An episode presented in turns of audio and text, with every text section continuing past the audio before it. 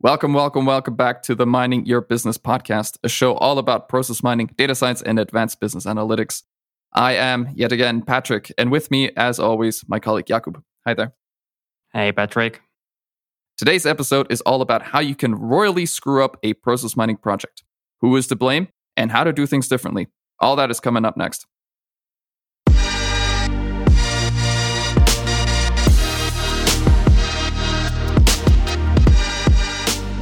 Sometimes, no matter how well you plan the project, it becomes a disaster. We are here to tell you what parts of the project can and will go wrong, what to do about it, and how to prevent them in the first place. Luckily, we will have most, uh, we will have here our most experienced colleague, the senior delivery manager, Nicholas Miller. Nico, welcome to the show. We are very excited to have you here. Thanks, Jakub. Happy to be here. Nico uh, has been with our company for so long that uh, whenever we have some issue uh, and we don't know how to solve it, we usually just say, go ask Nico. Uh, but before we go into the screw ups and into the core of our episode, uh, Nico, why don't you uh, tell us a bit about yourself? We, we recently did an episode about key people in the process mining initiative. And the the delivery manager wasn't on the list. so what is it that you do, and uh, uh, how did you even end up in the process mining? Uh, maybe I'll start with how I ended up here. Um, actually, well, Celonis was a startup coming out of uh, TU Munich, and um, I had a friend who was working there early on. Tried to convince me that um, process mining and Celonis itself is a nice idea in the beginning, I was a little bit skeptical. I thought, okay, in any case, I can work with the data. Why would I need to buy a software for that? But um, after some convincing, I actually thought, okay, might make sense to get people not familiar with the data and not familiar with programming languages together with uh, process visualizations and data analytics. So I joined Celonis um, back then, still as a student, and in the end, um, well, decided I still like working with data better than I like working with software.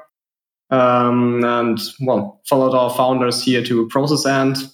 Started out as a data scientist, and what do I do now? It's not so much the technical stuff um, that sadly is mostly gone now. I'm more helping organize stuff, line up projects, um, try to be in important meetings, and if problems pop up, um, help people solve them. So pretty much taking care of everything and nothing. Oh wow! So you've been in this in this space for for quite some time, then. Um, so before we get into all the things that can go wrong and the things where it can steer off the the the path, I kind of wanted to ask how you measure the success of uh, of what you do. I think for us as, as a company, it's pretty easy. I mean, if the customer is happy, we're happy. That's how we stay in business. But what makes the customer happy that's i think the more difficult question. So um, what customer is easier to please? Honestly the easiest approach for me is if a customer has a specific set of goals like he knows he has problems he knows what he wants to change he knows uh, what he needs to do and also has a time plan. Like um, best example is when we go four or five years back process mining was still pretty new. People didn't have any experience, and they saw these great visualizations. Um, you see a process from end to end. You see all deviations. You can see where the loops are, where manual changes are, and people just expected it to be magic. So you actually that's actually interesting. Yeah. Sorry, sorry, Nico, go on. so uh, they had this idea that okay, they know they have something that is not great with their process, and just by looking at it, everything becomes better.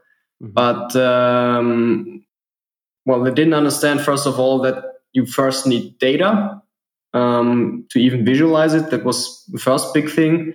And the next thing is just by seeing something doesn't change it.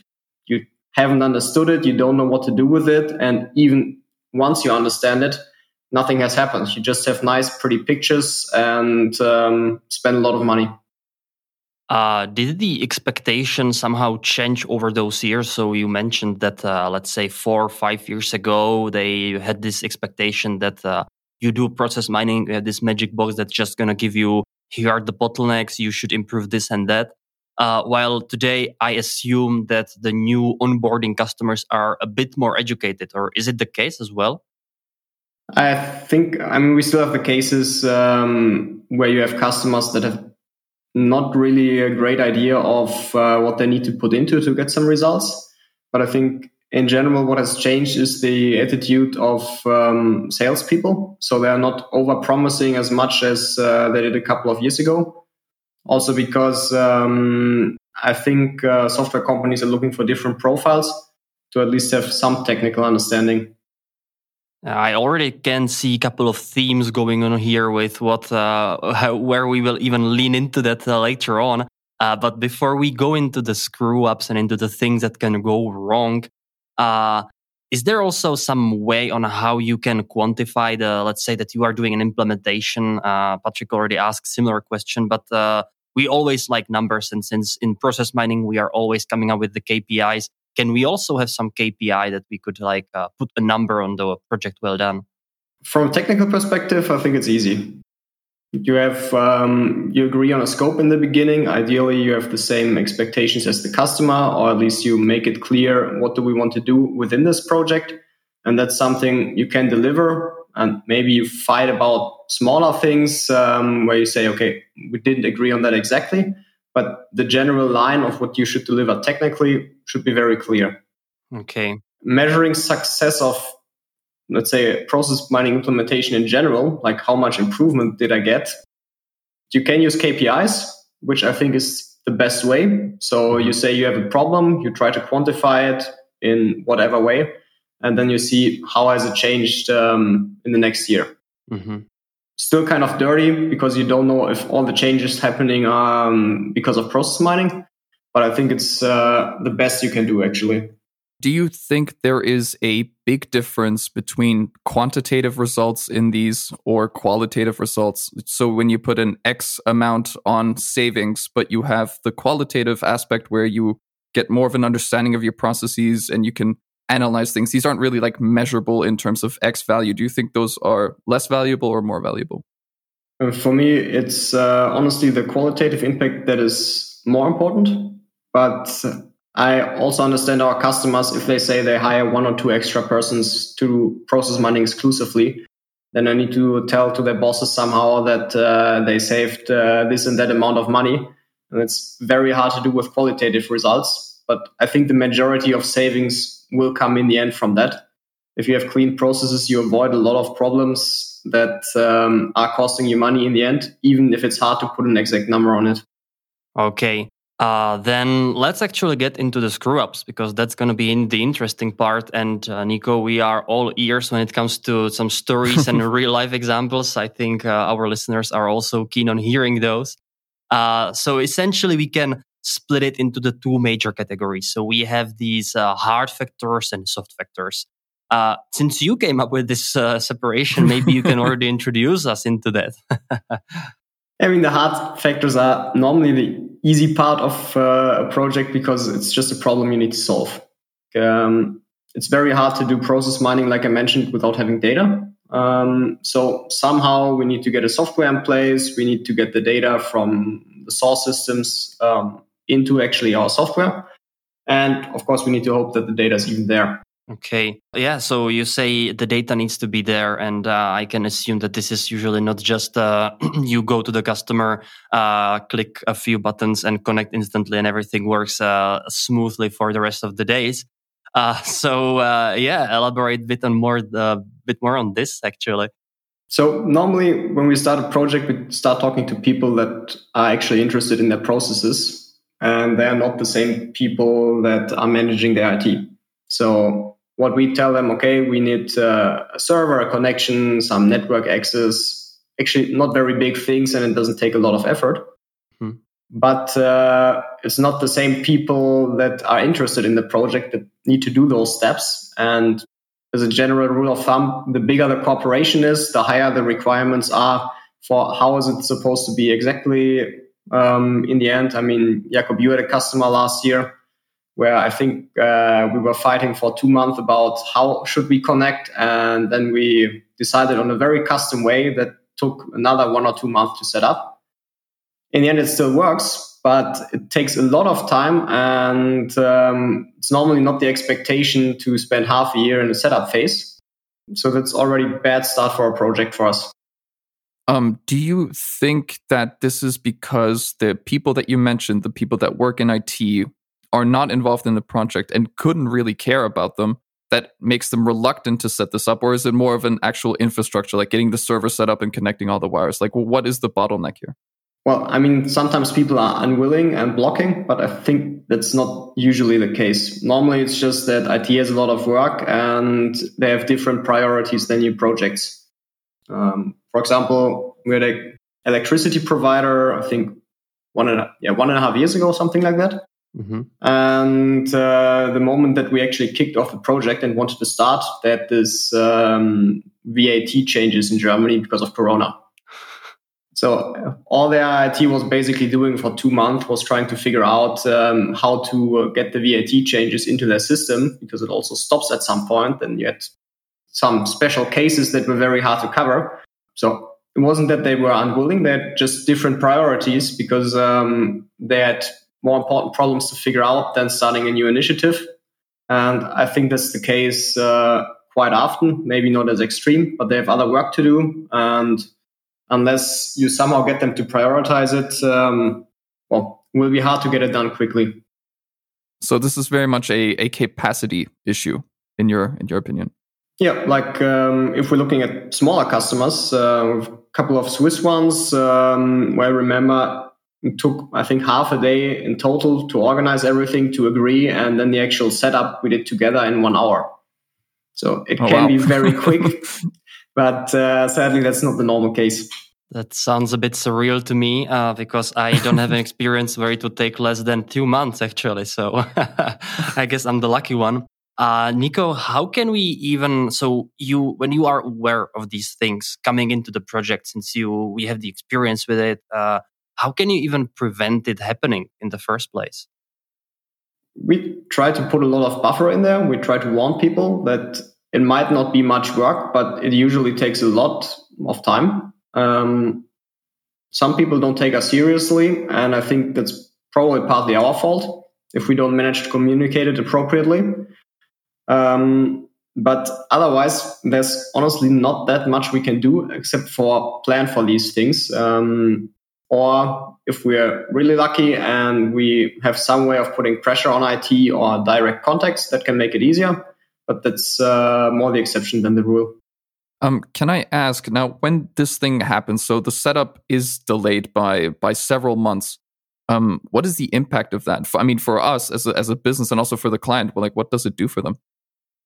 For us, the impact for the project itself is not that bad. We're just starting our work later, which makes our planning quite difficult because um, we also need to work on something and have uh, multiple projects. So it's not great, but it's not horrible.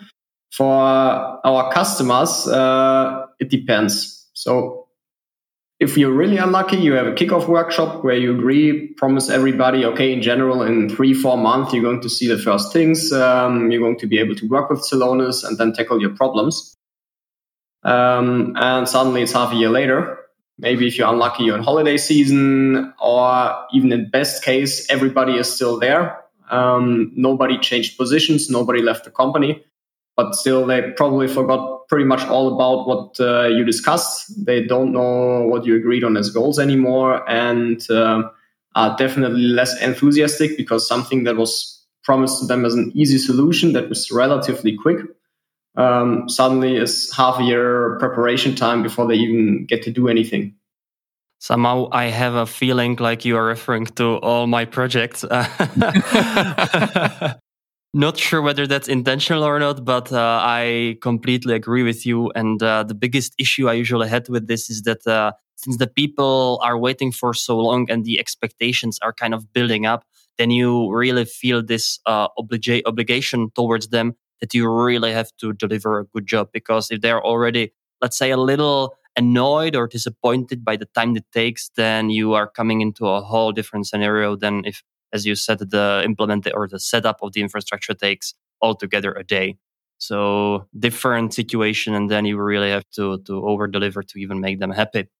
uh, so uh, let's say that we handle this infrastructure. uh, that's not it. Then what the, the, the next step are are the data or is the data that we work with.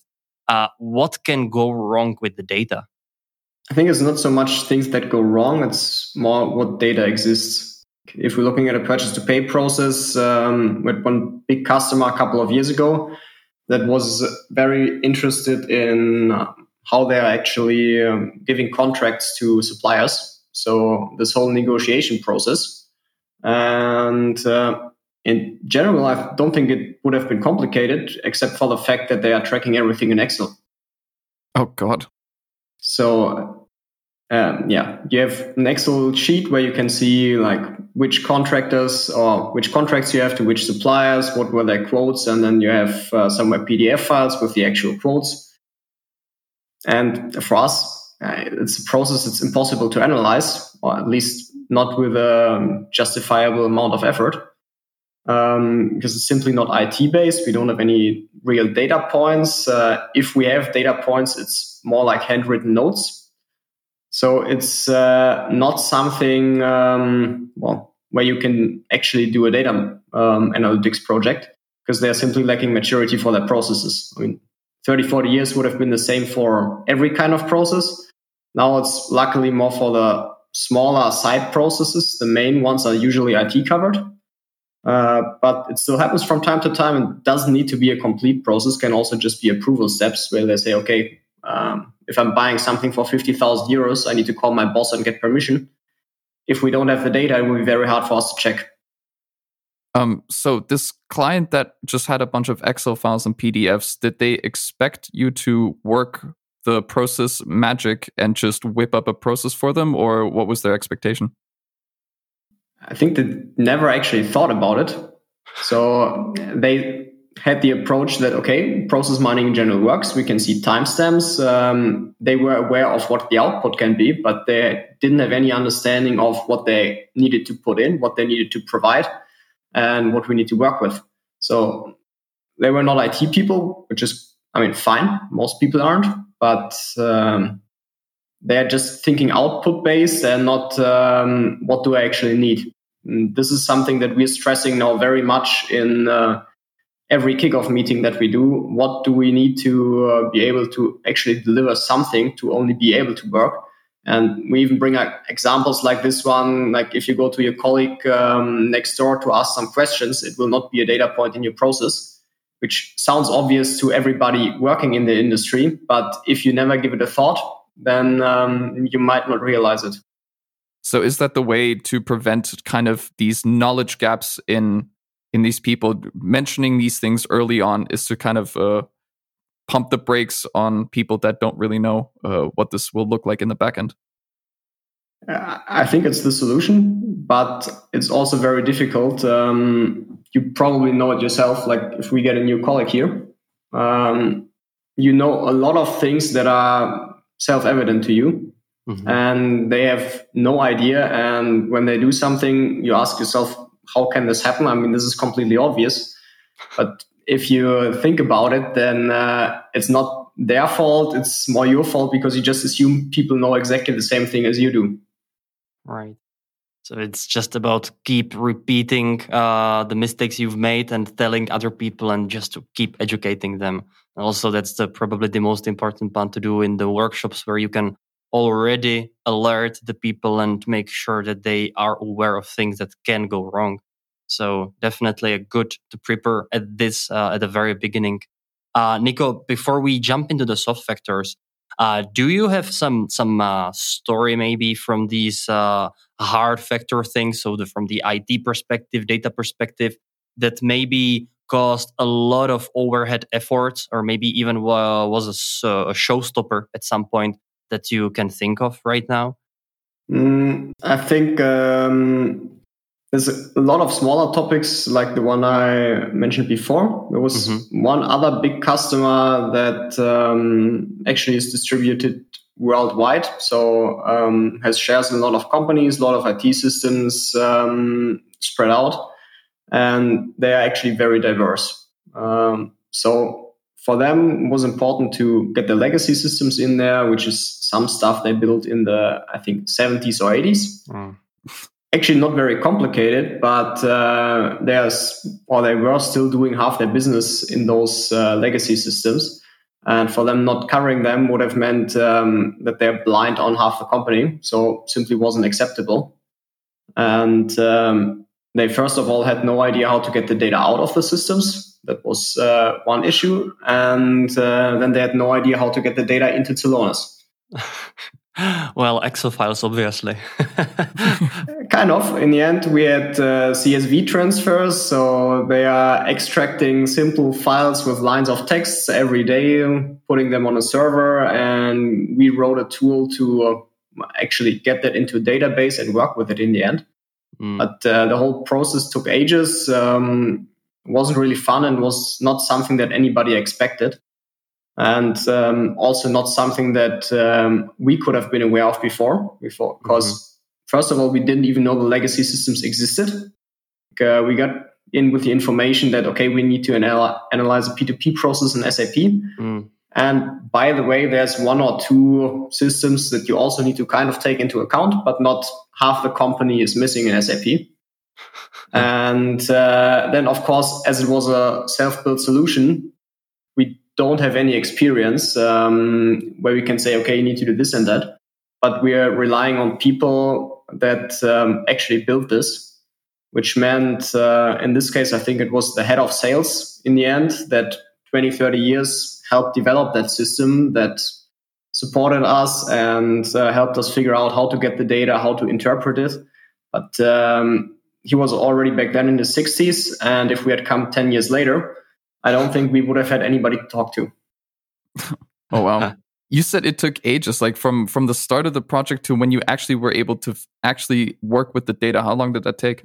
So for SAP data, I mean, was back in 2017. Uh, that was still much more complicated than it is today, less standardized. So I think we had the first um, data in after six or eight weeks, but that was just SAP and um, to actually get the flat files out and into Celonis for the legacy systems, four and a half, five months. And the whole wow. project was actually planned to finish, uh, I think, within two after the first um, data came in. So our customer was pretty confident that they could get us the remaining data after the first uh, SAP extract within a couple of weeks. And we said, okay, it's fine. We parallelize our work in the end, we were pretty much done with everything before we even got the legacy systems. Um, and then it's even more work to integrate something new into an already existing solution than build it up from scratch. So yeah, wasn't fun. In the end, they're actually quite happy with it. And now it's a useful tool because they can see their legacy systems compared to SAP. They're slowly migrating everything because they also recognize that they are issues, at least with, uh, for example, maintenance. If the last people develop, who developed it go into uh, retirement. Um, so it's definitely worth something in the end, but it took a lot longer than expected. Mm-hmm. Um, so do you think, um, so for, to me, um, because Celonis is a um, license uh, software, right? So you have to pay every year. Um, I would assume that these delays cause some sort of um, cost benefit analysis in some people's minds. Um, in your recollection, do you remember any time when somebody just said, "Well, we're pulling the plug. This is not worth it. We're not going to get done on time. We've had three months of actual analysis. This is not worth it." This is actually, I think, the interesting part with uh, software. Like, if you're a neutral person, then coming in at that moment when you see all the problems, maybe you would uh, pull the plug and say, "Okay, we're not doing this anymore. We're done." Um, but I don't think this has happened so far to us. And in my opinion, it's mostly because the people that invested the money first. So they spent half a year on a license, let's say, they spend a lot of money on consulting. And I think it's very hard to for them to go to their um, company and say, okay, this was a bad idea. Let's uh, pull the plug and let's not do it. So the money they're spending is actually protecting the project itself. Mm-hmm. But also, of course, means in the end you need more savings um, that they're actually happy about it. Yeah, it's a classic investing problem. Uh, nobody wants to cut the losses and just move on and just rather go with the sinking ship. no, it's not really a sinking ship, but you, you probably get the point. Uh, So moving on to the uh, soft factors and to the people, really, uh, a lot, as I can hear from what you're saying, a lot can already be prevented at the early phase before we even um, before even the implementation starts. And uh, you said that the salespeople usually used to uh, build up the expectation very high. It improved, uh, but uh, just like recapturing all those points can the salespeople already do something differently in order to prevent these these uh, unwanted uh, situations? Sure. I mean, they could actually just paint a realistic picture of uh, what they can get out of uh, Celonis, the customers in the end, how much effort uh, does it take, how much um, effort actually comparable projects took, and they could even bring customers uh, together with one another. So it would be very easy to be realistic. And I think the cost benefit would still be fine. But to be fair, it's not their job. So, I mean, it's our job in the end to build it. And um, you can't expect a, well, neutral and objective opinion from a salesperson. If you're buying a car, they're also not going to tell you, okay, this is actually uh, tends to break down after two years or 100,000 kilometers. But they'll rather tell you, look how shiny it is. True. So, um, you, we what you're saying is that the salespeople have these uh, sometimes you could say outrageous claims what these uh, software can do for a client, and then it, they get funneled to to us, and then we have to kind of um, actually convert these outrageous claims that the salesperson actually sold to this customer, right? To say it's outrageous, I think is a bit harsh. I know a lot of salespeople that are, of course, positive in the way they talk uh, about Celonis and maybe a bit too positive. But I don't think that uh, there's a lot of salespeople that are really lying. But uh, of course, you can't expect them to point to all the problems that might happen and tell people, watch out there, this might be an issue. But uh, yeah, then in the end, it's our job once we uh, start our projects to make sure that the expectations from the customer are in line with reality. Okay, so that we are not only uh, throwing some shade on other people, let's talk also about us. Uh, I mean, we are responsible for a lot of screw ups ourselves. I can totally imagine, even though we try to do our best work, we are still people and we do mistakes. Uh, can you? I'm just interested. What is the? What can you? Can you remember a mistake uh, that you did last? So, if you were looking back into uh, last couple of weeks or months, uh, what kind of mistake did you do that maybe caused some problems uh, down the line in the project? I think last couple of weeks is too early to tell. On my first project uh, that I ever did, um, we actually uh, did something we always do. Uh, we talked about what do we want to achieve in the project, what should we realize, and um, instead of actually well, focusing on what we should deliver and what we could deliver and is it actually justified? Is it worth the effort? We pretty much asked our customers, uh, what do you want? And mm-hmm. of course, we get a very long list. And uh, in the end, pretty much everything is possible, but it's going to take you a lot of time. They're not going to be able to work on their worst pain points early on because it takes you ages to deliver. So mm-hmm. instead of a say standard scope where we know we can cover it in one or two months. We had a huge list of topic that they wanted to cover. I think 30, 40, something like that. And um, to be honest, I don't think that uh, they have looked at probably 20, 25 out of those within the first year after we implemented. They already had a lot of data to analyze. Mm-hmm. And yeah, if you don't push the customer in the right direction, if you avoid having that discussion, we can't do everything right now. Um, that's a problem. And this was one we had early on. Right now, I think we're much better at it, but it's still a tendency in people to avoid having unpleasant conversation. So if there is a problem, or if you say you can't have everything you dreamed of, that's something that I think everybody likes to do rather later than sooner. So we need to push ourselves every time and getting better at it, but we're not perfect, of course. I mean, this is definitely um, an interesting point. We have actually also mentioned this in one of our podcast episodes. The the key steps to being good at this sort of thing is like always deliver what you've promised and to promise what only what you can deliver um, is one of the key things. Um, So, uh, in in your mind, is there? And so when when you talked about this, is there anything that was um, undoable in their list of uh, demands or wants, needs? In this case, um, there was one item that would have taken way too much work, which we didn't recognize back then. Um, don't want to get too much into specifics, but mm-hmm. it was just technically very complicated. For the rest of the topics, they were all fine. I mean, most things are technically doable, just the sheer volume of it is very hard, first of all, for us.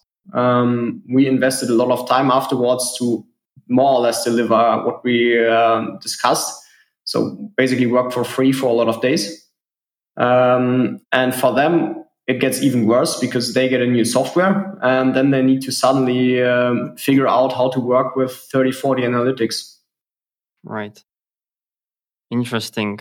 Uh, I'm also thinking about so a lot of work that we do is basically in the trenches, meaning that we uh, do a lot of coding, do a lot of uh, data setup, and these are a lot of obviously experience and uh, experience based things.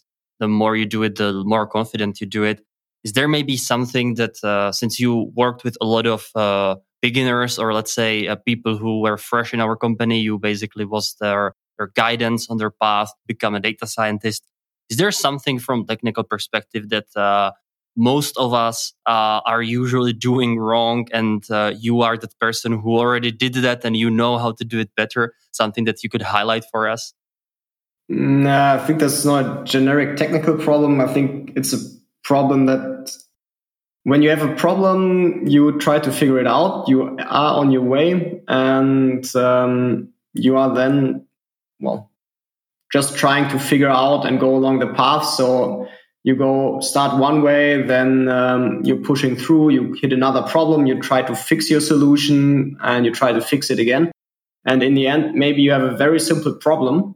And just because you started off the wrong way, you try to keep going, uh, you have a horrible solution in the end that ideally doesn't work because then you're forced to reconsider mm-hmm. and maybe find an easier way. But uh, if you're actually unlucky, then it works. It returns you the results that it should. And half a year later, you have a colleague coming to the project, looking at it and having absolutely no idea what you did there. Um, and is pretty much afraid to touch it. Is this um, a, a, big thing with the newbies? Do you, do you think there needs to be some oversight so that they don't approach these problems from the wrong angle? And since they arrived at the right solution, that this is their their way forward, and they kind of take that strategy on with every other problem that they might face? I think it's more something that we need to change our attitude. So, not our first idea is going to be the best one, and be ready to just say, okay, I'm not moving forward. Maybe I need help from our customer. Maybe I need help from a colleague. And maybe I just had a very bad idea and I need to abandon it. Uh, but that's also not very human. And I think uh, the next problem is we are very diverse in our company in the sense um, that um, the educational backgrounds of people are very different. So I studied math myself, and um, we like clean, elegant solutions, but on paper. And while programming is not complicated, there's nobody that teaches you the value of clean code in mathematics. Uh, same in business. Um, not sure how engineering is so you can always see the differences in style when you have somebody that um, was taught four or five years mm-hmm. work cleanly comment your code and somebody else needs to work with it in the future compared to uh, somebody like me who gets told okay you have a problem solve it and uh, don't worry about well does it look nice? Is it maintainable? Because once a problem is solved it's done. And i think this is a very bad attitude I am kind of on the same boat with you on this one, though. I also, when I have a problem, once it's solved, it's done. Uh, no worries. Uh, we'll just go go on from here. See, I, am I'm, I'm differently. If I have a problem and the solution, I want it to look good as well. So I'll spend spend like a couple of minutes formatting everything. So you know, if I come back to it, I'll I'll be pleased. uh, same for me, but I think it took me uh, at least half a year, a year, or people to actually start working on the stuff that I delivered. Um, until I really did that. Before it was nice if code looks clean and is maintainable, but it simply wasn't an objective. So maybe we're getting to the roots of this uh, origin of Go Ask Nico. uh, for my first projects, definitely. I think right now it's well, it's at least manageable to work with my ideas. okay, uh, then uh, the next people uh, who are also involved in the project, uh, it's not only the salespeople and us who build the solutions, but are also customers. And I can imagine that customers also do mistakes that eventually can cost a lot of effort, a lot of time, a lot of money. Uh, what would you highlight in, in this in this phase for these people? What do they usually do wrong? What what is their attitude that are uh, that is influencing us in a negative way? So first of all, customers I think do most mistakes um, in the whole project, but in the end, it's probably our fault because mm-hmm. uh, for most of them, it's their first project, and we're supposed to advise them and make sure that they avoid mistakes. And sometimes, well, it's hard. We can tell them something, they can decide against it. Okay, then there's not, not much we can do in the end. We can force them to go our way, but they should be aware if we have a different opinion and if we if we think it's a bad idea. Um, so yeah, customers cause a lot of issues, but uh, I think in the end it's our job to avoid them or to fix them. Um, where are those issues? I think it starts actually with which people you involve in the project. Like um, usually you have somebody that was excited um, by seeing Celonis that liked the idea of process mining, said, okay, I have a problem. And either he has the budget himself to pay for it, or he pushes his boss or his boss's boss to actually come up with the money. But uh, you always need more than that one person. Like more often than not, it's somebody that's rather higher up in the ranks, so um, not in the day to day work. And he's also not going to be the one using Celonis, but that's rather other people. And uh, one of the worst things um, that can happen is that we don't involve the people that are supposed to get value out of it from the beginning of the project. Yeah, um, I mean, I think I was part of this project that, you, or at least one of these that where this happened um, that the people who were supposed to be using it weren't even consulted on what they really wanted. So essentially, we built this pretty tool, and then the the people looked at it and says, "I don't know what this is. What am I supposed to do with this?" so yeah, that took a few, that took a few weeks to for them to even realize what they were looking at. Yeah, I think in this project actually. Uh, this was not even like bad intent on any side. Like we actually mentioned that we need those people using it, but uh, the perspective of the customer of who those people were and who they were in the end was very different. So if you we're talking about the same one, then they were very IT focused. So they actually knew all the problems um, and were very helpful, in my opinion, in figuring out how can we well how can we figure out exactly these problems, how can we quantify them, how could we even improve them in the end. But yeah, the end users weren't really a part of it, um, which at least I wasn't aware back then. Uh, so I um, didn't even understand that was an issue. I thought that uh, the people that were in the first workshops were also the ones using Celonis. Um, well, which is probably another soft factor that we need to take into account to be very clear and pretty much put everything into writing, not um, to be like a lawyer and back ourselves up, but just mm-hmm. to avoid misunderstandings.